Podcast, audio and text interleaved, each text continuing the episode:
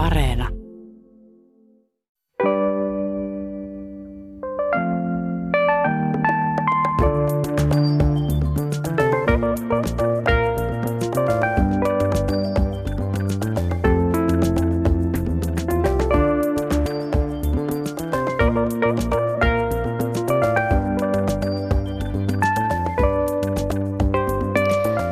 Oikein hyvää tiistai-aamua ja huomenta ja tervetuloa studioon arvon vieraani, sosiaalipsykologi Janne Viljamaa Moi. ja Helsingin Laakavuoren alaasteen rehtori Janne-Pekka Nurmi. Huomenta. Janne-Pekka Nurmi, sinulla on opetustyöstä noin 20 vuoden kokemus. Sä oot ollut opettajana ja erityisopettajana ja nyt rehtorina. Näetkö jotain muutosta oppilasaineksessa niin sanotusti näiden kahden vuosikymmenen aikana? Samoja lapsukaisia oppilaitahan he on, mutta ehkä heidän toiminnassaan, käyttäytymisessään ja, ja tietyissä piirteissä niin on vähän muutoksia tapahtunut. Mm. Minkälaisia? No ehkä, ehkä tämmöisiä he- heti tähän alkuun, niin tämmöinen jonkunlainen sosiaalisten taidon puuttu, taitojen puuttuminen, joka tuo omanlaisiaan haasteita. Tunnetaitojen puuttuminen, väheneminen, omanlaisiaan haasteita. Ja, ja, ja sitten mikä nyt ihan ja tässä viimeisenä vuosina on ehkä tullut esille eh, hyvinkin omakohtaisesti ja meidän koulun osalla varsinkin, niin tämmöinen jonkunlainen näköalattomuus, motivaation puute – semmoinen, että ei, ei niin tiedetä esimerkiksi koulua, että minkä takia koulussa ollaan, miksi haluttaisiin oppia, miksi kannattaisi oppia jotain asioita. Mm. Niin tuota, sä toimit Laakavuoren koulussa Itä-Helsingissä. Millainen koulu se on? Me ollaan Helsingin mittakaavassa aika pieni koulu, 2500 oppilasta. Itä-Helsingissä kun toimitaan, niin, niin, niin meillä on omia erityispiirteitään. On, on hyvin paljon maahanmuuttajataustaisia oppilaita, on sosioekonomisia haasteita perheillä meidän oppilaksiottoalueella. Meillä on, on, on sekä, me ollaan yleisopetuksen koulu ykkösestä kuutoseen, on erityisen tuen pienluokkia, jotka sitten toimivat tiivissä yhteistyössä koko kouluyhteisön kanssa siinä. Sitten jos jotain, jotain lukuja vaikka antaa meidän oppilasmäärästä, niin noin kaksi kolmasosaa, kahdella kolmasosalla oppilaista on joko tehostetun tuen päätös tai ei päätöstä, vaan tehostetun tuen tuet käytössä, erityisen tuen päätös tai sitten on S2-oppilaita. Mm. Puhutaan kohta lisää, mitä nuo tarkoittavat, nuo tehostettu tuki ja erityisen tuen päätökset. Paljon puhutaan lasten levottomuudesta ja keskittymiskyvyn puutteesta ja semmoisesta yleisestä häsläämisestä, niin näetkö tällaisia ongelmia teidän oppilaissa? No nämä, mitä äsken aluksi sanoin, että sosiaaliset taidot, niin se on ehkä sitä levottomuutta tuo myöskin. Eli, eli, ja, ja ehkä sitten se, mitä vapaa-aikana harrastetaan ja, ja tämmöinen niin ehkä elämän hektisyys ja, ja, ja pitkäjänteisyyden puuttuminen, mitä myöskin tulee sieltä ihan kotioloista ja, ja perhekasvusta, niin tulee selkeästi esille. Mm. Sosiaali- Sosiaalipsykologi Janne Viljamaa, oot vuosia tarkkailut lapsia ja kirjoittanut useita kirjoja kasvatustyöstä, niin miltä kuulostaa tämä Janne-Pekan kuvaus arkitilanteesta Se koulussa? kuulostaa tavallaan tutulta. Niin mulla on niin tavallaan kotikenttä etu, koska mä oon niin Melluväestä alun perin kotoisin ja meidän äiti. Olen kasvanut siellä, siellä nuoruuteni. Ja myöskin tämä oppilas, tämä on niin jännä yhtymäkohta, tämä Laakavuori, koska silloin kun minä kävin Melumäen ala-astetta vuonna 1976, niin siellä muita kuin suomea kotikielenään puhuvia oli nolla prosenttia. Nykyään niitä meillä on alastelle 65 prosenttia. Ja opettaja vaikka mikä fakiri, niin hän ei saa sitä hommaa vedettyä kotiin, jos siellä on hyvin levottomia lapsia, siellä on oppimishäiriö. Sitten siellä on myöskin, jotka ei niin puhu suomea riittävän hyvin, niin se tukitoimien niin kuin millään semmoista niin, kuin niin tämmöistä eri suuntaa, tämmöistä heterogenista porukkaa ei saa vedettyä maaliin asti, niin se on hirvittävän surullista, koska erityisesti miesopettajilla on vara valita se koulu, johon menee opettamaan. Niin monesti se on sillä tavalla, että kun miesopettaja, kun valita sen koulun, ottaa tietysti helpomman koulun, koska hän ei tarvitse aloittaa hyvin vaativalta alueelta. Sitten täällä on tämmöinen niin joukkopako, myöskin perheet, kun heti kun perheen tulotaso paranee, he sitten niin kuin muuttavat paremmalle alueelle. Ja esimerkiksi mä kirjoitan tästä tutkimuksesta, joka mukaan ennen vanha nämä suurimmat erot oli maaseudun ja kaupungin välillä. Nykyisin on nämä suurimmat erot tutkimuksen mukaan kaupunkien sisällä. Ja siellä on hyviä kouluja ja huonompia kouluja. Se pako pitäisi tasoittaa sille, että heikommalla alueelle saada valinnaisuutta ja parhaita opettajia vaikka bonuspalkkioilla, että niin kuin saada tämä kato ja pako pysäytettyä. Mm. Joo, ja kuten sanoitkin, niin tämä tietysti tämä ilmiö on muuallakin kuin Helsingissä. Että puhutaan nyt niin kuin yleisellä tasolla, vaikka tietysti ymmärrän, että Itä-Helsingissä on ihan erityiset ongelmat. Mä päätin tarttua tähän aiheeseen luettuani kasvatustieteilijä professori Juha T. Hakalan terävän blogikirjoituksen, jossa hän äimisteli tätä nykykoulun menoa, että että hän asuu Kokkolassa ja tämä ilmiö on ihan valtakunnallinen, että luokista on tullut vähän niin kuin entisajan tarkkailuluokkia, koska näistä haastavien oppilaiden määrä on noussut. Erityisluokkia on purettu ja oppilaita siirretty NS-tavallisiin luokkiin. Eli nykyään suositaan tämmöistä NS-inkluusiomallia kaikki pyritään sijoittamaan samaan luokkaan. Siitä tarkemmin vähän myöhemmin. Mutta Juha. Hakalalla oli mielenkiintoinen pointti tässä hänen kirjoituksessaan, että hän ihmettelee tätä koulujen vimmaista halua diagnosoida lapsia ja seuloa kaikki poikkeava käyttäytyminen esiin ilman, että sitten kuitenkaan asialle voidaan tehdä mitään. Että mitä diagnoosi auttaa, jos ei ole kuitenkaan tarjolla riittävästi tukea lapselle. Että nykyään homma menee niin, että pieni lapsi saa vain leiman otsaansa, että sinä olet nyt tuollainen ADHD-lapsi tai kun sinulla on nyt tuo Asperger, niin sinulla on siksi vaikeuksia, olet erilainen kuin muut.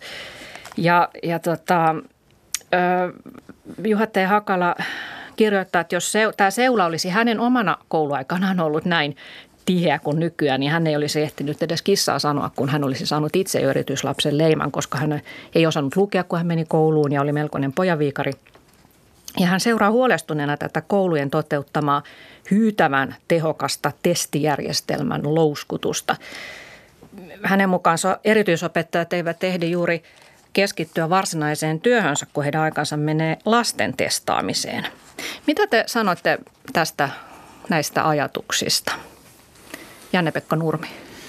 Onko se koulu nykyään testijärjestelmä, joka louskuttaa armottomasti ja haluaa seuloa kaikki poikkeava, poikkeavuudet sieltä esiin? No, no jotenkin tuntuu, että on vähän karikoitu, että se ei ole ihan täysin totta. Että tarkoituksella on nostettu asia esille, mikä on tärkeä keskustelun aihe ilman muuta, koska juuri näinhän se minunkin mielestä on, että jos lähdetään jotain eh, testaamaan ja, ja, ja eh, arvioimaan, että on jonkunlaisia haasteita, niin sen pitää johtaa myöskin johonkin. Että pelkkä diagnoosi ei todellakaan anna yhtään mitään. Mutta sitten jos, jos siihen, mitä aluksi luit siitä, niin, niin täytyy Helsingin näkökulmasta sanoa, että Helsinkihän ei ole lähtenyt vähentämään erityisluokkien määrää, ei ole myöskään erityiskoulujen määriä vähennetty, että erityisluokkien määriä tälle ensi lukuvuodellekin tullaan jälleen lisäämään. Mm. Mutta tosiasia on myöskin se, että, että tässä viimeisen kymmenen vuoden aikana niin on hyvin paljon tullut siihen rinnalle näitä tämmöisiä integraittuja erityisoppilaita ja erityisen tuen päätöksiä, jotka sitten tarkoittaa sitä, että jos ja kun on jotain haasteita, niin se opetus järjestetään normaali opetusryhmässä ja, ja sinne yritetään antaa jonkunlaista tukea sitten. Tämä, tämä on jännä, että miten tämä on niin muuttunut, tämä, tämä tilanne ja miten se on niin ehkä, ehkä hyvälläkin, hyvä ajatus, mikä on ollut esimerkiksi kolmiportainen tuki, mikä tuli 2010, niin siellähän nimenomaan lähdettiin korostamaan sitä, että, että lähdettäisiin yksilöllisemmin hakemaan niitä haasteita ja etsimään haasteita ja antamaan niillä tuen kolmiportaisilla vaiheilla sitä kunkin oppilaan tarvitsemaa tukea. Ja siellä nimenomaan korostettiin enemmän tätä, tätä opettajan tämmöistä pedagogista näkemystä, joka ei niinkään pohjaudu ja perustu sitten mihinkään testeihin, vaan se perustuu siihen jatkuvaan arviointiin ja, ja mitä koulussa toimitaan niin sosiaalisesti kuin oppimisen kuin muutenkin kasvamisen näkökulmasta. Ja poistettiin sitten tämmöisen asiantuntijuuden merkitys sieltä sieltä, niin kuin, niin kuin, niin kuin, että milloin, miten, miten sitä lähdetään tukemaan ja hakemaan. Mutta silti niin kuin ehkä tämä, tämä jotenkin tämä suomalainen järjestelmä, joka perustuu tietenkin kun tukea lähdetään hakemaan, niin pitää olla joku päätös, jotta saadaan vähän lisää rahaa, jotta sitten pystytään tekemään ja toteuttamaan jotain. Mutta sitten jos ajatellaan vain ja pelkästään koulun näkökulmasta, niin, niin koulu on aika pieni toimija siinä, että enemmänkin pitäisi ehkä lähteä miettimään ja pohtimaan, jos on haasteita, niin miten sitä koko tukipakettia lainausmerkeissä niin pystyttäisiin kohdentamaan ja laittamaan. Mm. No mitä Janne Vilja Massa sanoi tästä diagnosointivimmasta.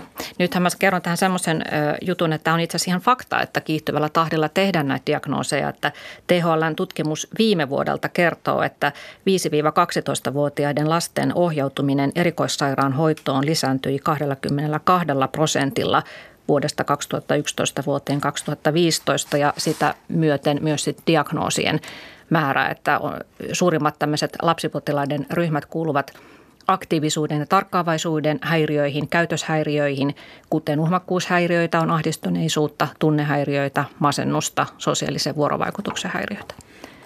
Se on varmaan niin osa ja totta, että kun tiheä seula sinne seulaa jää, sinne jää useampi, mutta kun se ei ole pelkästään se neurologinen porukka, vaan sitten kun siellä on tätä, just niin kuin hän mainitsi, tätä niin ihmisiä, jotka niin puhu suomen kieltä kunnolla – niin vaikea, ne eivät niin kuin saavuta ehkä koskaan sitä tasoa, että he ymmärtäisivät opetuksesta. Ja sitten vielä tämä lukemiseen. Suomessa on niin kuin tuhansia opiskelijoita, jotka ymmärrän lukemastaan. Kun, he, niin kun mä olen itse niin kuin psykologia-lehtorina niin kuin havainnut, että minusta on vähän tullut niin kuin pyhäkouluopettaja. Että mä näytän kuvan – ja sitten me juttelemme kuvasta, jos olet paikalla, saat lampaa. Ja sitten sulle keitä ehkä numero. Et mä oon niin koko ajan menossa lähempänä pyhäkouluopettaja, koska he eivät ymmärrä sitä lukemastaan tekstistä. Ja tavallaan se on ihan hyväkin, koska tämä keskustelu ja tämä visuaalisuus, niin se auttaa heidän hahmottaa sen kokonaiskuvan.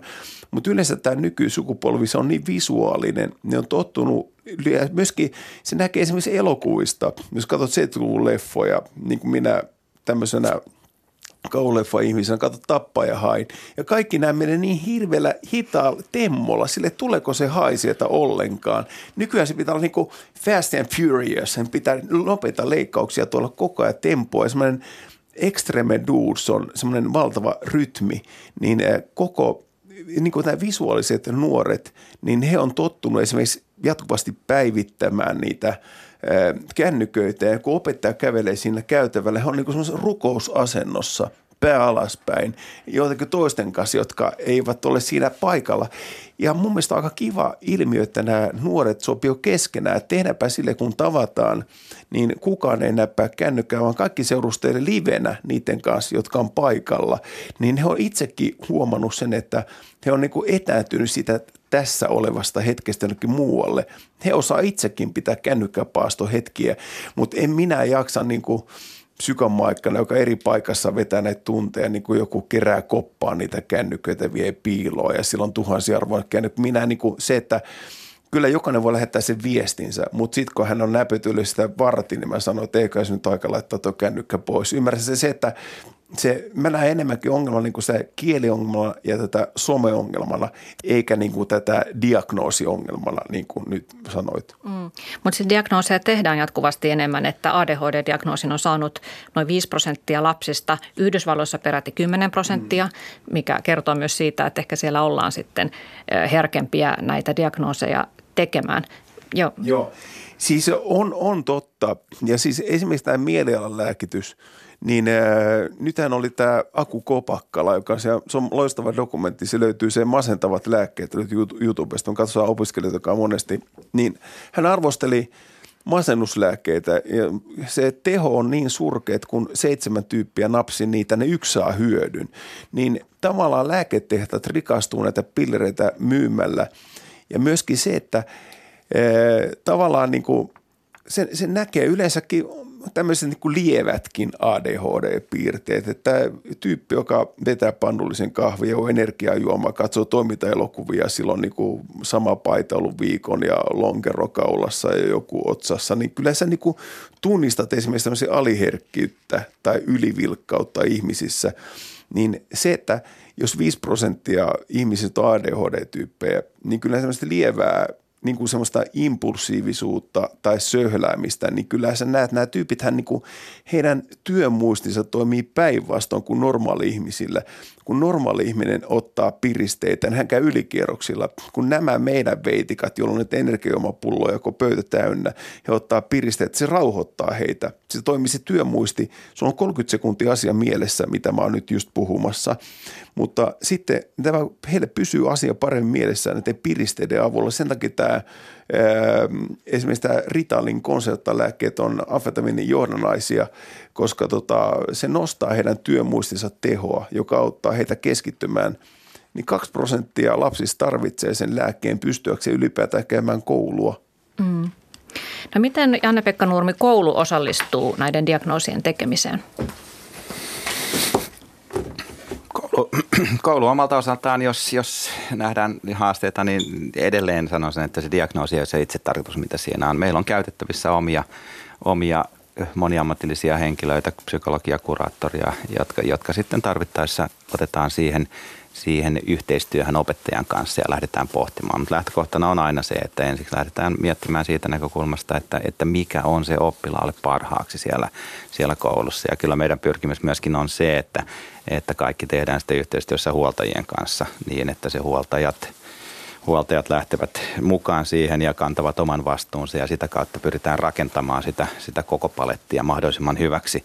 Ja, ja koulun näkökulmasta diagnoosi ei ole se itse tarkoitus, vaan että me kyllä pyritään sitten miettimään sitä, sitä enemmänkin siitä sen lapsen oppimisen ja kasvun näkökulmasta. Mm, ja joskus sanoo niin, että vanhemmat nimenomaan vaativat, että lapsi pitää testata, että onko jokin diagnoosi, joka selittäisi äh, häiriökäyttäytymisen.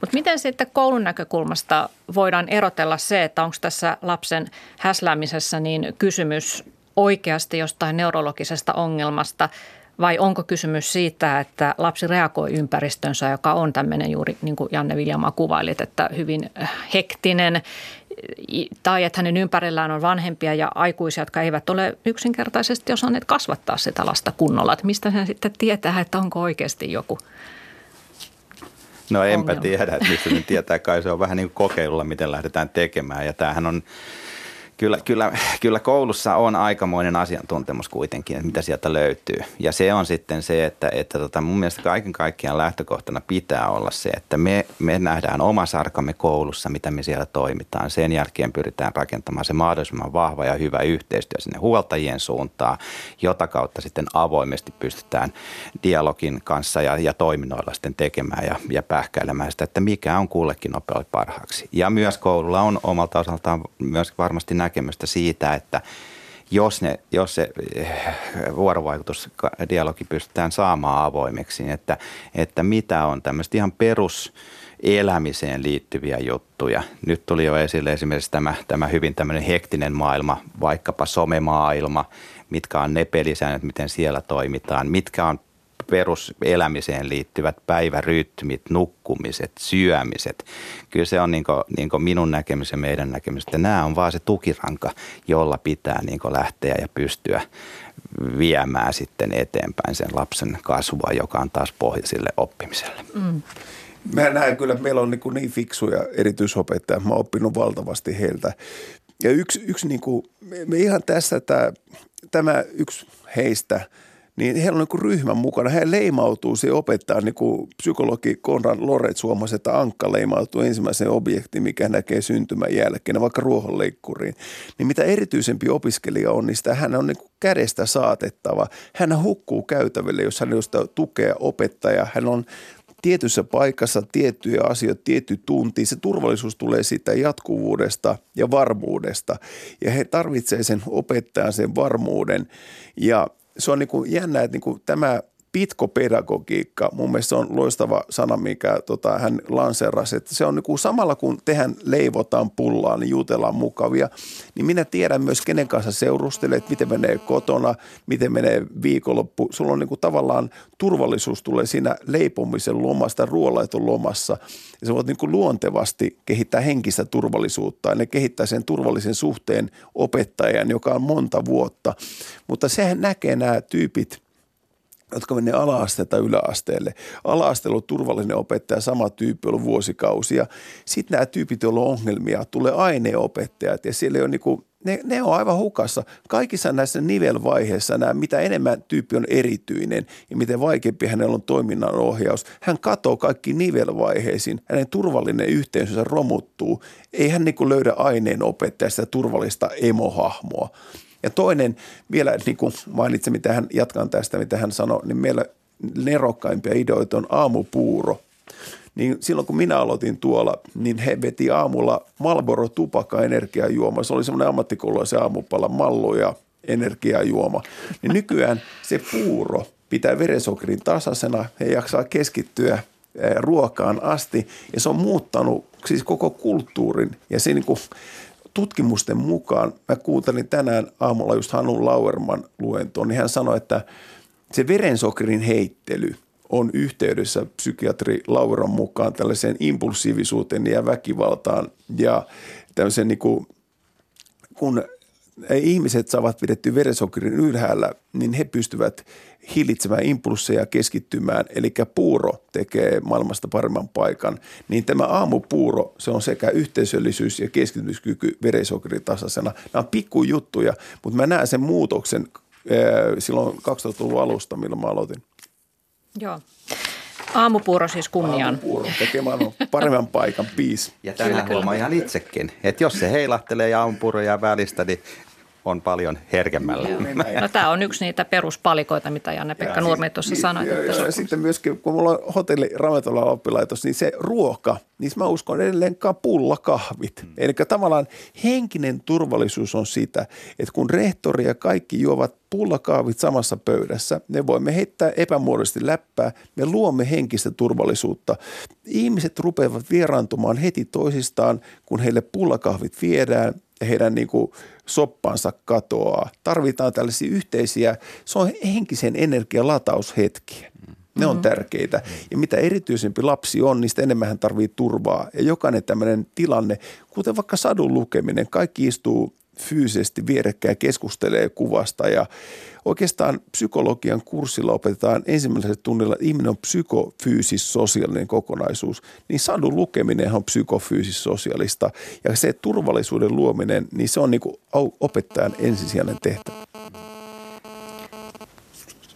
Joo, Hanne-Pekka Nurme. Niin, niin se ehkä pitää sanoa tuohon myöskin, kun näitä, näitä, näitä kuinka paljon koulussa me tehdään erilaisten eteen, niin, niin, niin se, me tehdään todella paljon. Mutta se, mikä on ehkä se iso haaste ja mitä, minkä kanssa mekin kipuillaan, on se, se oppilaiden haasteiden moninaisuus. Eikä puhuta nyt pelkästään mistään diagnosoinnista, vaan siitä, että miten moninaisia oppilaita meidän, meidän yleisopetuksen luokissa on. Joo. Ja sitten se, siinä tulee niin tämmöinen perusluokanopettajan, varsinkin joka tulee suoraan koulutuslaitoksesta, niin, niin se teoriapohja, minkä hän saa sieltä, niin se on hyvin suppea ja kapea. Ja sitten kun kuitenkin niin kuin tiedetään, niin teoria on vain teoria. Ja sitten kun lävähdetään kentälle toimimaan ja tekemään, niin, niin se käytäntö opettaa. Ja siellä tapahtuu sitten sitä, että menee, ollaan vähän sormikeskellä, ymmärrettävästi sormikeskellä kämmentä ja, ja e, e, tie, tiedostamattomia, mitä, miten niin kuin kenenkin kanssa toimitaan. Mm-hmm. Ja tässä mun mielestä taas on sitten iso tekijä sillä, että minkälainen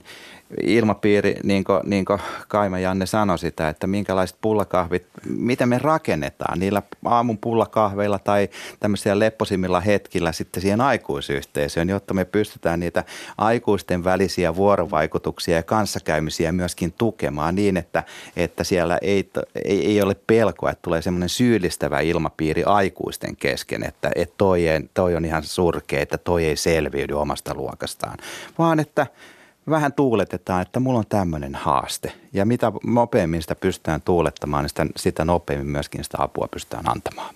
Joo. Mulla on toinen. Mä sanon vaan tähän väliin, että luin erään vastavalmistuneen aineenopettajan mielipidekirjoituksen Hesarista ja hän otti esille juuri tämän, että, että opettajan koulutus on hyvin akateeminen ja siellä ei kertaakaan kuulemma luennolla – puhuttu hankalien vanhempien kohtaamisesta, työrauhaongelmiin puuttumisesta, aggressiivisesti käyttäytyvän lapsen kanssa toimimisesta, ongelmista työyhteisössä. Että kaikki tällaiset tuli kuin kylmä vesi naamalle, kun meni sinne todellisuuteen. Niin, ja paljon on puhuttu myös tämmöisestä niin kuin opettajan auktoriteetin murenemisesta. Ja, ja, ja tota, vuonna 2010 tuli lakimuutos, jo, joka tähtää siihen, että suositaan yhä enemmän inkluusiota, eli kaikki oppilaat olisi samassa ryhmässä, joten monelle opettajalle opettajalle tulee tavallaan vähän yllätyksenä se, että siihen omaan luokkaan, vaikka hän ei olisi erityisopettaja, niin tulee niitä erityisen tuen tarpeessa olevia lapsia. Jos tällaisten lasten kohtaamiseen ei koulutuksessa puututa eikä siihen niin kuin valmisteta, niin ei ihme, että opettajat ovat vähän ongelmissa. Janne Vilja. Niin, vielä palaisin tähän silloin kun mä aloitin opettajana, niin mulla oli tietysti helppo, koska mä oon Itä-Helsingin oma mies, joka on sitten aika harva se, on käynyt yliopiston. Mutta se on aika hauskaa niin Pohjan Mellumäestä, Mellumäkeläinen tietokirja, mitä ei myöskään hirveästi. Niin tota, mulla oli helppo mennä jollakin tavalla Jakomäen ala-asteelle aloittaa 96. Kun siellä oli 32 jakomäeläistä veitikkaa, yksi oli kaapissa koko tunnin ja se pomppasi sieltä sitten. Mä en tiedä, että hänestäkin sitten, en tuika työssä käyvä ihminen myöhemmin, mutta terveisiä Samille vaan. Mutta tarkoitan sitä, että eh, se oli semmoinen sanonta, että opettaja voi valita semmoisen niin kuin, eh, veitikka aika villit lapset, mutta arvostavat vanhemmat, eh, jotka kunnioittavat opettaja – on, tekee hyvää duunia ja hän on koulutettu ja fiksu tyyppi. Mutta sitten, jos mennään ns. paremmalle alueelle, niin opettaja saattaa joutua niinku syytettyjen penkille, että mitä erityistä sinulla on tarjottavana meidän hienolle veitikolle, mitä valinnaiskursseja ja millä lihaksilla sinä tulet meidän lastamme opettamaan. Eli se vanhempien niin kuin tavallaan se kunnioitus eivät tule automaattisesti, mutta tota, tämä on just esimerkiksi miesopettajien pako. Että kyllähän ala-asteella on semmoista, niin kuin, mitä mä niin kuin myöskin päiväkodissa ollut duunissa, semmoista perinteisyyttä, että isompia lapsia opettavat miesopettajat ja miehillä on puukässä ja naisilla on sitten tekstilityö. Tämmöinen sukupuolisidonnaisuus, niin kaikkihan pitäisi niin kuin just niin kuin rehtori ja kaikki niin kuin tehtävä on sekoittaa sitä pakkaa, koska siinä on tämmöistä tiettyä seksismiä siinä niin kuin valinnoissa. Niin tota, niin kuin tavallaan toinen suosikkiaihe, mikä mulla on tämä pullakahvi ja yhteinen hengenluontitilaisuus ja tuuletus, niin pingis. Et meillä on ensin meillä on niin kuin pöytätennis, että meillä on ensin psykologia, sitten voidaan pelata pingistä. Että tavallaan niin kuin se pingis on vuorovaikutusta ihmisten välillä, että saadaan luotua semmoinen mm. yhteinen hyvä henki. Ja mä jatkan vielä lyhyesti. luin tutkimuksia näistä kouluampumisista, niin silloin oli lahjakkaiden hyvien perheiden lapsia, huonojen perheiden lapsia. Siellä on hyvin monenlaisia lapsia, mutta yksi yhteinen tekijä näillä kolompeilla, heillä on koulukiusattuja. Ja siellä on koulussa jako hyvin oppilaisia, huono oppilaisia, se kiusaaminen yhdisti. Eli tavallaan, jos koulussa on luotu semmoisen hengen, missä kaikilla on hyvä olla, niin myöskin kaikki, kaikki niin kuin jopa koulu, kaikista niin kuin tämmöistä ilkeistä asioista voidaan päästä eroon yhteisen hyvän hengen luomisella, että kukaan ei ole ulkopuolinen. Mm-hmm. Kyllä. Tässä oli äänessä sosiaalipsykologi Janne Viljamaa ja lisäksi täällä on Laakavuoren koulun rehtori Janne-Pekka Nurmi ja puhumme lasten levottomuudesta ja keinoista puuttua siihen sekä koulun että kodin keinoista. Ja mennäänkin nyt tarkemmin koulun keinoihin. Tässä on tullut esille tämä kolmiportainen tuen malli. Eli vuodesta 2010 tuli lakimuutos, joka on muuttanut tätä tuki, tukimallia ja nyt on siis olemassa kolme erilaista mallia. On yleinen tuki, joka tarkoittaa esimerkiksi satunnaista tukiopetusta jossakin aineessa. Sitten on, jos tämä ei riitä, siirrytään tehostettuun tukeen. Tarkoittaa, että tuesta tulee suunnitellumpi. Esimerkiksi, että lapsi käy säännöllisesti joka viikko erityisryhmässä jossakin tietyssä aineessa. Tämä Tämä malli tarvitsee pedagogiset asiakirjat. Sen olen oppinut, että opettajan pitää tehdä aika työläät työläät asiakirjat yhdessä muiden opettajien ja vanhempien kanssa. Ja jos tämäkään ei riitä, niin sitten vasta tehdään tämmöinen erityisen tuen päätös. Eli siinä sitten saatetaan, siinä on monenlaisia keinoja, mitä siinä voidaan tehdä. Sä voit Janne-Pekka tota, täydentää, mutta että saattaa olla kysymys siitä, että oppiaineet jotenkin yksilöllistetään tälle oppilaalle tai että hänet siirretään kokonaan erityisluokkaan tai että hän saa erilaisia apuvälineitä, millaisessa ryhmässä hän voisi opiskella. Ja tuota, tähän erityistä tukea saavat lapset, niin nehän eivät tarkoita vain sellaisia, joilla olisi joku, joku diagnoosi, mistä äsken puhuttiin, vaan se voi olla myös lapsi, jonka, jolla on sellaiset kasvolosuhteet, että hänen terveytensä tai kehityksensä jollain lailla vaarantuu. Tätä mallia nyt toteutettu noin seitsemän vuotta, niin miten tämä Janne-Pekka Nurmi on sun mielestä toiminut? Jos vertaa siihen ennen vanhaan tilanteeseen, kun oli vain niitä tavallisia luokkia ja sitten jos ei homma toiminut, niin siirrettiin erityisluokkaan. Niin tällähän lailla on varmasti hyvä tarkoitus ja hyvä näkökulma siitä, että sitä pystyttäisiin mahdollisimman varhaisessa vaiheessa antamaan erilaisia tukia. Nämä, mitä mainitsit hyvin, hyvin y, y, y, vähän niitä tuen muotoja, mitä yleisessä tuessa tai teosta tuossa annetaan, niin, niin kyllä se, se skaala myöskin näissä tuen tasoilla niin on aikamoinen jo, mitä, mitä kokeillaan. Ja, ja esimerkiksi, esimerkiksi niin kuin on yleisessäkin tuessa, niin hyvin, hyvin yksilöllisesti pyritään jo jo, jo niin lähtemään viemään sitä oppimista eteenpäin ilman, että lähdetään sitten mitään varsinaisia asiakirjoja tekemään. Se, mitä sanoit siitä, siitä tota, tuota, tuota, että joudutaan tekemään näitä pedagogisia asiakirjoja, niin tässä on aina se riski tietenkin, että, että se menee tämmöiseksi paperinmakuiseksi ja byrokraattiseksi ja mikä se hyöty näillä pedagogisilla asiakirjoilla on. Ja, ja kaikkein suurin haaste ehkä siinä on juuri se, että, että miten niistä saadaan elävä näistä, näistä, näistä kirjoista. Ei ole pakko täyttää jokaista lokeroa pitkillä lauseilla ja useilla lauseilla, vaan nimenomaan, että se on, se on kuvataan oppilasta niin, että siellä tulee se, se, se oppilaan ennen kaikkea taidot ja myöskin ne haasteet sitten siinä esille. Ja, ja aika paljon meilläkin tehostuki on, on se yleisen tuen jälkeen niin se suurin osa-alue sitten, missä meillä oppilaita on – ja, ja tota, pyritään sitten siellä, siellä joko, joko tota, lyhyemmillä jaksoilla, erilaisilla ryhmittelyillä, ehkä oppimateriaalin eriyttämisellä ja muillakin kirimään ja saamaan sitä, sitä oppimisen ja kasvamisen tasoa kiinni, kun sinne todennäköisesti jonkunlainen kuoppa sitten käynyt.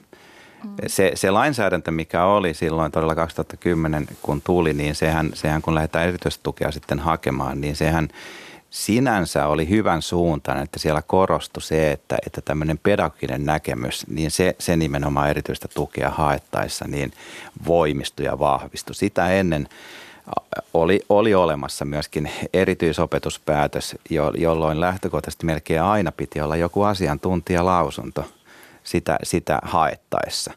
Mutta 2010 niin se muuttui niin, että todella opettajan, opettajien näkemys vahvistui ja voimistui – joka mun mielestä niin tarkoittaa, tarkoitti lähtökohtaisesti sitä, että pystyttäisiin enemmän yksilönä katsomaan ja näkemään sitä, että mitä tukea hän tarvitsee siellä. Mutta mut tämä on jälleen tämän teeman mukaisesti, niin on, on hyvin mielenkiintoinen, että miksi tämä on kääntynyt enemmän sitten siihen, että tämmöistä diagnoosointia niin, niin tehdään hyvin paljon enemmän kuin mitä, mitä aikaisemmin. Meillä Helsingissä täytyy sanoa se, että sitä harjoiteltiin ehkä ne pari vuotta siinä, mutta nyt se on todella tämän lain hengen mukaisesti kääntynyt yhä parempaa ja parempaa suuntaa, että, että meillä niin kouluna ja pedagogeina, pedagogeilla on hyödyntäen sitten yhteistyötä näiden moniammatillisten osaajien, psykologin, kuraattorin, terveydenhoitajan, lääkärin kanssa, niin, niin, niin että se, se rooli on vahvistunut nyt viimeisten vuosien aikana. Aikamoinen määrä nykyoppilaita tarvitsee jotakin näistä kolmiportaisen mallin tuki, tukiasteista. Että jos lasketaan kaikki yhteen, yleinen tuki, tehostettu tuki ja erityinen tuki, niin 29 prosenttia peruskoululaisista saa jotakin tukea. Tota, OAJ teki viime vuonna kysely, johon vastasi lähes 600 opettajaa ympäri maata ja 90 prosenttia opettajista oli sitä mieltä, että heidän luokassaan on oppilaita, joiden pitäisi saada pienryhmäopetusta enemmän, mutta näin ei silti ole tapahtunut. Miksei tämä sitten toteudu käytännössä? Mikä on Janne-Pekka Nurmi sun arvio? Vaikea on sanoa näin niin on, että kaikissa tasolla, kunnissa. Niin. puhun meidän koulun niin. näkökulmasta, niin kyllähän me tätä myöskin pähkäillä ja pohditaan koko ajan, mutta pyritään kyllä reagoimaan hyvin nopeasti sitten, että jos se on, on, on niin tämmöinen pienempää, pienemmässä ryhmässä toimimista tai olemista ja tekemistä. Haasteita on, varmasti monissa paikoissa on se, että, että resurssien puute on ne sitten opettajien vähäisyyttä, opettajien ammattitaidon vähäisyyttä, isot luokkakoot, eh, fyysisten tilojen puuttuminen, koska mun mielestä esimerkiksi tämä viimeisenä mainitseminen fyysisten tilojen niin riittä, riittäminen, niin esimerkiksi lähtökohtaisesti luulen, että Helsingin kouluissa niin, niin aikuisia on aika hyvin ja osaajia on aika hyvin, kunhan sitten vain on, on myöskin niitä fyysisiä tiloja, missä sitten voidaan toimia erilaisilla ryhmittelyillä, mitä mm. siinä on. Ei kaikki joudu käytävällä niin. opiskelemaan. Niin. Mutta sitten niin. tämä on ehkä tämä, tämä juuri kaikenlainen moninaisuus, mitä, mitä haasteita eri oppilailla on, niin, niin opettajakunta on aika väsynyttä ja sitten, sitten niin tämmöinen, tämmöinen niin se väsymys vetää myöskin hartiat kasaan aika tavalla ja, ja sitten tulee ehkä pienistäkin haasteista tulee semmoisia epätoivoisuuden tunteita ja, ja niin sitten kaikki, kaikki vain kaatuu. Ja jälleen päästään tähän, mitä, mitä Janne aikaisemmin sanoi, että siinä on niin hirmu tärkeää tämä niin aikuisten yhteisöllisyys ja aikuisten välitön ilmapiiri, jotta sitten pystytään niitä, niitä toteuttamaan myöskin kaikkien oppilaiden kannalta mahdollisimman hyvin tarvittavia mm. toimenpiteitä. Ja riippuu vähän, että mistä kunnasta puhutaan, mutta että kunnathan voivat osoittaa kouluille valtionosuuden lisäksi rahaa haluamansa määrän, että se on kunnasta kiinni, että miten sitten erityisopetus on toteutunut. Janne niin, Se, että jos on luokanopettaja, hän tuntee ne omat lapsensa, hän tietää mitä erityistukea, mikä on niin se diagnoosi tällä lapsella. Mutta sitten meillä on esimerkiksi tuolla meillä, meillä niin näkö, opettaja voi opettaa eri oppiasteella satoja opiskelijoita. Sä voit millään niin kuin tutustua eikä aika eikä mikä riitä jokaisen diagnoosin tutustua, miksi joku on hoiksattu. Niin siinä tulee nimenomaan eh, sun pitäisi niin tietää ja olla riittävästi kahden kesken tekemisessä – jotta sä pystyt, niin kuin, tulee, niin kuin Janne puhui just, että niin kuin, se on näppituntuma, että kaikki eivät ei ole ehkä kun Tämä on hyvin, hyvin nopeasti, jos olet 20 vuotta tullut opettajana, sulla on sellainen tatsi, että tämä on hyvin todennäköisesti hoiksattu. Sen jälkeen voit katsoa, mutta tota, se, että jokaisen niitä, nehän on raportit, että se on niin paljon kaikkea raportoitu duunia, jopa se, että sen kun saa jokaisen lapsen kuka oli milloinkin paikalla sinne niin kuin Vilmaa hakattua, niin tämmöisen menee, se on niin kuin hirvittävä raportointi. Niin, hallinnollisen työmäärä on Mutta se, että opettaja, joka on pitkään ollut, niin hänellä on niin kuin sellainen tatsi sille, että olen niin kuin hoiksatun kanssa, tämä on erkka, se on erkka vainu tulee aika selkeästi ja siitä on paljon hyötyä ja sulla on niin kuin, tää, niin kuin näin, vainu, tässä on erkka, tämä on kädestä saatettava, sulla tulee sellainen tatsi. Joo, sä puhuit tuosta ho- hoaksista. Siis on, tarkoitan tätä pedagogisten se, asiakirjan niin, tekemistä. Sulla on se suunnitelma. Joo. Ja sitten vielä jatkaisin tästä. Jos sulla on niin kuin luokkatilanne ja sun pitäisi, sulla on, se, että me jaksetaan tästä opettajan kanssa myöskin puhua, kun meillä on aika veitikoita välillä, se porukka täynnä, siellä on 32 semmoista melko levotonta veitikkaa, niin sitten kun okei, se on kiva, että ne, jotka tekee paperin kanssa hommia, nämä johtajat, niin koulutuspäivät tulee katsomaan tunnin kulkua. No tule sitten katsomaan tunnin kulkua, istut siinä sohvalla ja teet hiljaa muistinpanoisi vieressä, mutta se ei anna oikeita kuvaa. Et se, joku sanoi hirveän ikävästi, että ää, kun opettaja opettaminen paikalle, se on niin kuin heittäisi ää, niin kuin leijonille ihmisen. Kato, kato mitä tapahtuu, ettei, ettei ne vaan raatelle sitä. Niin se pitäisi, semmoinen, joka tulee tutustumaan siihen ää, tunnin arkeen – niin hänelle pitäisi antaa alusta loppuun vetää se show ja katsoa, miten veitikoina pääsi maaliin ja selviikö hengissä ulos luokasta, ettei hän lähde, niin kuin Jakomäärä sanoi aikoina, että raamit kaulassa kotiin. Niin tämä on se, että katsotaan, millaista se niin alusta loppuun, sellainen hiljaisen tarkkailijan rooli. Mutta sen takia mun mielestä olisi hirveän tärkeää, että ne, jotka näitä päätöksiä tekee, niin tulisi ja myöskin kaikki ihminen niin muuttuu hyvin nopeasti paperin makuiseksi, jopa näköiseksi, oltua riittävän kauan arje, niin kuin siitä luokka-arjesta kauempana, niin heidän pitäisi niin kuin muutama päivä vuodessa pakollisesti tutustua siihen arkeen, niin se päättämistä helpottaisi kummasti ja päätöksistä tulisi huomattavasti järkevämpiä. Joo, ja tämähän, tämähän näyttäytyy myös ihan samalla tavalla, kun minäkin pyrin paljon luokissa kiertelemään ja olemaan siellä, mutta mä joka kerta sanon, että kun mä astun luokkaa, niin se tilanne ei ole millään tavalla normaali. Mm, mm. Et sitten se on vaan juuri tätä, että mähän sanon aina – opettajien kanssa, kun me keskustellaan ja, ja tuon jotain fiksuja ideoita, niin mä sanon, että mä tuon tämmöisiä teoreettisia yleistyksiä. Että mä luotan kyllä siihen, mitä opettaja sanoo ja mitä opettaja kuvaa, että miten se luokkatyöskentely koko ryhmänä ja yksilönä siellä näyttäytyy. Ja sitten mun tarkoituksena on vaan vähän ruokkia, että he miettivät eri näkökulmista, jotta me päästäisiin jonkunlaisia synteesiistä, mitä se on. Ja sitten vielä tämä, mitä sanoit juuri siitä, että vielä, vielä haasteellisempi se on, että kun todella päätöksentekijät on hyvin irti tästä arjesta ja sen valitettavasti näkee, että se irtaantuminen tapahtuu todella, todella nopeasti, niin kyllä se vaan pitäisi jalkautua tänne ruohonjuuritasolle ja katsomaan ja myöskin näkemään sen, että, että tota, esimerkiksi perusopetuksen ja varmasti jokaisella kouluasteella niin, niin, niin eri, eri alueilla toimii erilaiset jutut. Eli, eli kaikkia ei voi vaan niin mustavalkoisesti ajatella, että tämä – laitetaan kaikki ja näin pitää joka paikassa toimia, vaan pitää niin sitä koulujen eh, asiantuntemusta myöskin vahvistaa ja luottaa siihen, että siellä tehdään hyviä juttuja, jotka nimenomaan toimii siellä olevien oppilaiden ja yksilöiden kanssa. Mm.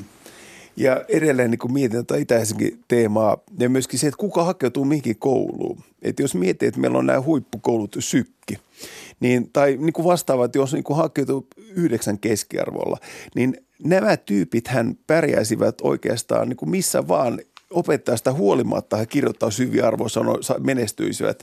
Mutta tota, se niin kuin, tavallaan tämä koulujen valikoituminen, profiloituminen, niin kuin sinne ha- hakevat parhaat opiskelijat, mutta ne sitten, joille ei ole imua näillä kouluilla, ne eivät saa koskaan sitä huippulautusta. Nämä tyypit pärjäisivät melkein niin kuin kirjoittaisivat loistavat paperit ilman opettajaakin, niin se jako on niin kuin yhä voimakkaampi ja se pitää keskeyttää nimenomaan sille, että saada heikommille alueelle valinnaisuutta, parhaita opettajia ja harrastusmahdollisuuksia koulun jälkeen myöskin vähävaraisille perheille. Että sinne mun mielestä Laakavuori on niin hyvä paikka. Siellä on iso Laakavuoren korttelitalo, missä ne lapset pitää sukkasillaan sählyä ja sählää ja siellä on niin nuorisotalo ja kaikki siellä on niin pullaa ja sählyä ja toimintaa suoraan koulun yhteydessä, niin se heidän systeeminsä on loistava ja tämmöinen pitäisi olla joka paikka. Ja tämä mun pitää korjata siihen, että me ollaan edelleen korttelitalo, mutta meillä ei ole enää nuorisotaloa mm. siinä. Mutta mahdollisimman paljon samaa. Kyllä, ja meillä on nimenomaan se, mitä, mitä nyt sitten pitää ottaa tämmöinen myöskin mainospätkä, koska tämä, tämä, tämä hyvin paljon tuottaa hyvää koko meidän alueella. Niin mehän tehdään hyvin vahvaa työtä Mesäätiön kanssa ja Metalon kanssa – joka, joka toimii siinä sitten. Heidän toimipisteensä on meidän, meidän tontilla olevassa entisessä vahtimestarin asunnossa ja kaikki toimintaa he järjestää sitten meidän koululla. Heillä on aamukerhotoimintaa siellä, heillä on iltapäiväkerhotoimintaa, heillä on erilaisia harrastustoimintoja. Koko viime viikko oli sitten niin tämmöistä, tämmöistä erilaista toimintaa, mitä, mitä sitten, sitten meidän nuorille pystyttiin viikon aikana järjestämään. On viikonlopputoimintaa sanoit tuossa, taisi olla ennen lähetystä, että, että olit Marttoja, Martoille luennoimassa. Oli, kiitos Mellumäen Marta, että ensi kuussa on keikka, täällä ollaan tulossa. Niin, Mellumäen Marta Joo. kokoontuu meidän mm. koululla, Heillä on, he tulee iltapäivän päätteeksi siihen. Sitten meillä on, on joogaa siellä. Me pyritään niin meidän talosta rakentamaan myöskin tämmöistä, tämmöistä koko alueen e, olohuonetta, mihin mä uskon hyvin, hyvin vahvasti sitten, kun, kun puhuttiin myöskin tästä vanhemmuudesta ja, ja, ja siitä kasvatusnäkemystä, että sillä yhteisöllisyydellä kun sitten pystytään tarjoamaan e, kaikille jotain ja, ja niin kuin pystytään rakentamaan esimerkiksi koulusta semmoinen luonnollinen kokoontumispaikka, joka on yleensä, niin kuin me, meidänkin koulu on siinä sen lähiön keskellä, ilman mitään kynnystä tulisivat kaikenikäiset erilaiset toimijat siellä, niin sitä kautta tulisi sitä kantoa myöskin mm. siihen kasvuun ja, ja myöskin oppimiseen. Niin tavallaan tuollaisella toiminnalla yritetään pehmentää niitä kuiluja, mitä perheiden välillä on. Että on aikamoiset erot koulutustason ja tulotason ja semmoisen sosiaalisen pääoman tason mukaan. Ja se tietysti näkyy sitten myös lapsissa. Nimenomaan. Ja sitten just mainitsit tämän sosiaalisen pääoman, niin sehän on monesti just niin, että lääkärin lapset menevät valintaisen kouluun ja juristilapset on kauemmas. Mutta itse Mellumäen alasteen käyneenä vahtimestarin poikana niin tota, olen käynyt, se oli normaali käydä lähikoulu, mutta nämä, joilla on sitä kulttuurista, sosiaalista pääomaa, taloudellista, niin heillä on niin kuin kykyä viedä niin kuin laajemmin niin kuin lasta valinnaisuuksien pariin. Ja sen takia tämä on niin kuin yksi osa tätä, että kaikille pitäisi, sitä pitäisi saada se valinnaisuutta sinne lähipiiriin. Ja sitten niin kuin, niin kuin Janne just sanoi, että tämä, siinä tulee koko kylän Mellumäen keskus niin kuin Afrikka-tyyppisesti, että koko kylä kasvattaa. Eli kerrostalo-ongelmat tulee paljon siitä, että jokainen menee, käy duunissa, menee sinne omaan mökkiinsä, pysyy siellä, jokainen on eristyksissä.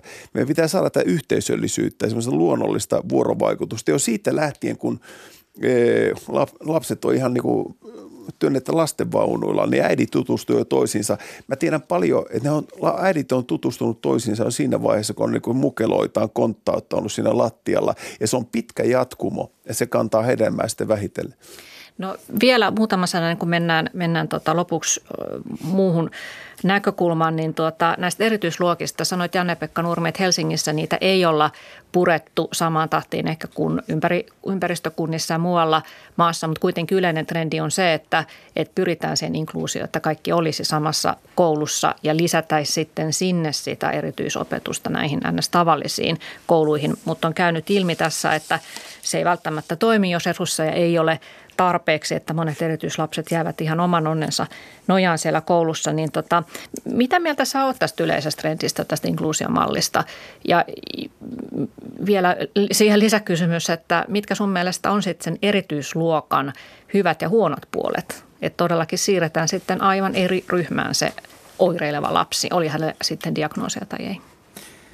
Joskus nuorena erityisopettajana mä aloitin työurani Helsingissä Malmilla, joka oli tämmöinen Soinisen koulu, joka oli hyvin niin tämmöinen enna, edelläkävijä inkluusion ja, ja, ja monesta muustakin näkökulmasta. Ja silloin mä olin hyvin vahvasti täyden inkluusion kannattaja alkuvaiheessa. Mutta kyllä se karisi todella nopeasti sitten se mun ajatusmaailma siitä, siitä niin kuin, niin kuin vähän, vähän toisenlaiseksi. Ja, ja minun mielestä on erittäin tärkeää, että on olemassa sekä niitä erilaisia variaatioita. Pitää olla, olla erityiskouluja, jotka luo sen struktuurin, e, jo, jo se oppilasmääräkin niissä on huomattavasti pienempi. Tietyille oppilaille se on vaan niin oikeanlainen paikka. Sitten on tietenkin pitää olla erilaisia erityisluokkia, jotka toimivat integraatiokouluissa – koska se on taas heille semmoinen turvallinen kotipesä sitten. Ja sehän ei tarkoita sitä, että jos integraatiokouluissa eikä myöskään erityiskouluissa, kun opiskellaan tai kun on kotiluokka, se tietty luokka, että se kaikki toiminta tapahtuu siellä, vaan siellä pystytään nimenomaan asiantuntevassa ohjauksessa ja opetuksessa pohtimaan ja miettimään, että miten hänen, hänen niin tätä elinpiiriään, kasvupiiriään ja oppimispiiriään aletaan laajentamaan ja millä tavalla hän sitten niin ottaa niitä oppimisen täkyjä tietyillä oppiaineilla ja, tunneilla pois. Ja sitten jotkut oppilaat kyllä eh, hyötyvät, hyötyvät myöskin tämmöistä inkluusio, integraation mallista, jolloin opiskelu tapahtuu sitten siinä, siinä, siinä yleisopetuksen ryhmässä. On ehkä vaikea sanoa, että minkä tyyppiset oppilaat siitä, siitä sitten hyötyvät, mutta että jos on tämmöisiä lieviä, pieniä eh, oppimisen vaikeuksia, joita pystytään aika helposti eriyttämään, kuitenkin sosiaaliset taidot on, on, on vahvat ja hyvät siinä – jos taas sitten on, on, on isoja käyttäytymisen probleemaa, niin, niin silloin mun mielestä se ei ole oikea paikka. Mm. Ja aina kun inkluusiota ja integraatiota lähdetään tekemään, niin tämä on tämmöinen mun lempiaihe, että mun mielestä on hirmu helppo aina perustella sen, sen, sen yksilön näkökulmasta – mitä hän hyötyisi siitä, siitä integroituna oppimisen opiskelusta niin yleisopetuksen ryhmässä. Mutta aina pitäisi miettiä myöskin siitä, että, että tota, mitä se koko ryhmä hyötyy siitä ja mikä on sen koko ryhmän tilanne ja mitä he pystyvät niin antamaan toinen toisillensa. Että opettaisiko se enemmän sietämään erilaisuutta, kun siellä on niitä erilaisia oppijoita niin. ja sitten toisaalta... Kyllä niitäkin löytyy niin. paljon ja mullakin on pitkä kokemus, että te ollaan tehty hyvin vahvaa tämmöistä inkluusio-opetusta, missä on ollut kahdeksan erityisoppilasta ja 15 yleisopetuksen oppilasta, mutta siinä pitää olla riittävät tilat, riittävä aikuisresurssi, että ne pitää kaikki huolehtia, että ne on kunnossa. Mm. Sitten se, niin. se pitää vielä sanoa tästä, että Helsinki on tällä hetkellä kai suurin piirtein niin, että 35 prosenttia – erityisen tuen oppilaista opiskelee eh, integroituna näissä yleisopetuksen ryhmissä ja 65 prosenttia erityisen tuen oppilaista opiskelee sitten erityisen tuen pienluokissa tai heidän kotiryhmänsä on se tai erityiskouluissa. Ja on esitetty sitten semmoista, että niin tavoitteena Helsingissäkin olisi kääntää tämä toisinpäin tämä, tätä, tämäkin, tätäkin pitäisi pureskella vähän enemmän sitä, että mitä se tarkoittaa. Että sehän ei niin kuin täysin tarkoita sitä, vaan se tarkoittaa myöskin, myöskin niin kuin tietenkin, että kouluilla on mahdollisuuksia toteuttaa niitä eri tavoin. Mutta, mutta hetki sitten, kun puhuttiin näistä, että, että päättäjät, kun eivät tiedä, että mitä siellä, siellä, siellä ruohonjuuritasolla tapahtuu, niin, niin, niin täytyy sanoa, että toi, toi, toi meidän uusi apulaispormestari Pia Pakarinen, niin hän kävi tuossa pari viikkoa meidänkin koululla ja tämän reilun puolen vuoden aikana hän on kuudessa kymmenessä eri oppilaitoksessa, päiväkodissa tai koulussa käynyt vierailulla. Ja siihen mä uskon, mä luotan häneen hirveästi, että hän todella kuulee kentän ääntä ja hän ottaa myöskin sitä niin kuin, niin kuin perustakseen siellä, mitä hän tulee esittämään ja viemään eteenpäin niin, että mm. saadaan mahdollisimman hyväksi tämä. Mutta siis joka tapauksessa ihanen maailmassa tietysti juuri tämä, että siirretäänkö lapsi erityisluokkaan vai yritetäänkö hänelle saada toivon mukaan erityisopetusta sen tavalliseen luokkaan, niin tietysti pitäisi lähteä siitä, että mietittäisiin, että mikä tukee parhaiten sen lapsen itsetuntoa. Että onko hyvä, että, että hän pääsee ö, ikään kuin kaltaistensa joukkoon, tunteeko hän olonsa hyväksytyksi liian erilaiseksi missä luokassa ja näin edelleen. Janne niin, Tämä on tärkeää just, että onko kysymys tässä erityisopetuksessa, onko se tarkkailukäytöshäiriöinen, onko hän vammainen, onko hän aistihäiriöinen. Eli meillä on kaikille, tota, mutta ei me voida niin kuin joka tunti sanoa, että kun sä täällä voi opiskella, sun täytyy lähteä tuonne tuo JOTS porukkaan tekemään eri ryhmä, että sä voi joka tunti keskeyttää sitä, koska sitä kärsii kaikki. Mm. No ihan lopuksi sitten tämmöinen vielä pikku kysymys, että, että kun on paljon nyt puhuttu tästä lasten häiriökäyttäytymisestä ja että koulu, koulu kamppailee ja kodit ovat neuvottomia, niin haetaanko tässä ongelmavyhdessä liikaa syitä lasten ja perheiden ö, ö, tilanteista ja ikään kuin yksilöistä? Vai voitaisinko syytä etsiä enemmän siitä, että perheet eriarvoistuvat jatkuvasti yhä syvemmin, että tässä on tämmöinen laajempi yhteiskunnallinen muutos, joka näkyy sitten lasten oireilussa. Et esimerkiksi 90-luvulta lähtien aika paljon ajettu alas ennaltaehkäiseviä lapsiperheiden palveluja ja siirretty painopiste korjaaviin palveluihin lastensuojeluun, jolloin kun lapsi menee sinne lastensuojelun palveluun, niin on tilanne päässyt jo aika ongelmalliseksi varhaisesta puuttumisesta kyllä ne juhlapuheissa puhutaan, mutta se ei välttämättä toteudu. Niin mitä mieltä te olette, että, että pengotaanko nyt liikaa näitä diagnooseja etsitään ja yksilöstä etsitään syytä ja syytetään vanhempia huonoa kasvatusta, mutta sitten ympäröivä yhteiskunta on mitä on? Kyllä siis viisivuotistarkastus, olla, olla jyvällä, ei ne tule puskasta. Että kyllä niin kuin päiväkodissa viisivuotistarkastuksessa on niin kuin tullut ilmi jo, että täällä kaikki on kunnossa.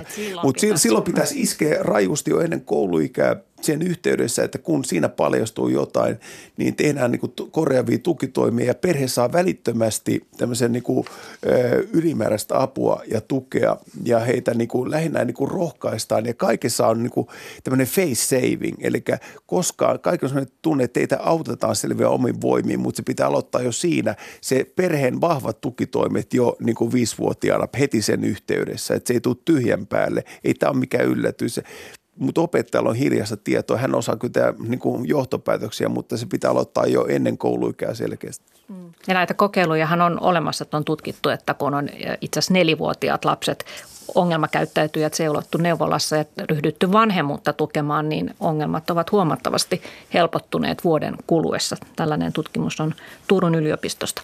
Janne-Pekka Nurmi. Niin mä lähtisin ehkä vielä laajemmin, että kyllähän tämä niin yhteiskunnan, niin, niin on, se, se lähtee jo yhdyskuntasuunnittelusta, yhdyskuntan rakentamisesta, että saadaan sekoitettua ja segregoitua mahdollisimman paljon erilaisuutta siellä keskenään, jotta se, niin se ymmärrys ja, ja, ja hyväksyminen ja kunnioittaminen ja myöskin se semmoinen yhteisöllisyys lähtisi sieltä rakentumaan, koska sitten, sitten, sitten kun tullaan jo varhaiskasvatukseen kiinni, niin, niin siellä varhaiskasvatus kyllä tekee paljon, mutta et, niin kuin sanoit, niin on paljon resursseja, joilta sieltä tingitty. On ne sitten, sitten isompia ryhmäkokoja, mitkä siellä näyttäytyy. Mun mielestä se, se painotusta myöskin perhetyön suuntaan jo ennen näitä viisivuotistarkastuksia ja muita. Että selkeästi niin saataisiin, päästäisiin pois tämmöisestä putkiajattelusta ja yhden luukun ajattelusta niin, että pystyttäisiin kohtaamaan vaan ei sitä nuorta, vaan koko perhettä ja lähteä rakentamaan siitä. Kiitoksia rehtori Janne-Pekka Nurmi Laakavuoren koulusta ja kiitoksia sosiaalipsykologi Janne Viljamaa. Tässä tuli ainakin muutama, muutama neuvo, eli tarjotkaa lapsille aamupuuroa. Aamulla pidetään verensokeri tasaisena ja toivotaan kunnilta enemmän resursseja erityisopetukseen kaikkialla Suomessa. Näin tänään ja mukavaa päivänjatkoa kaikille. Pitäkää lämmin pipo päässä tänään. Moikka.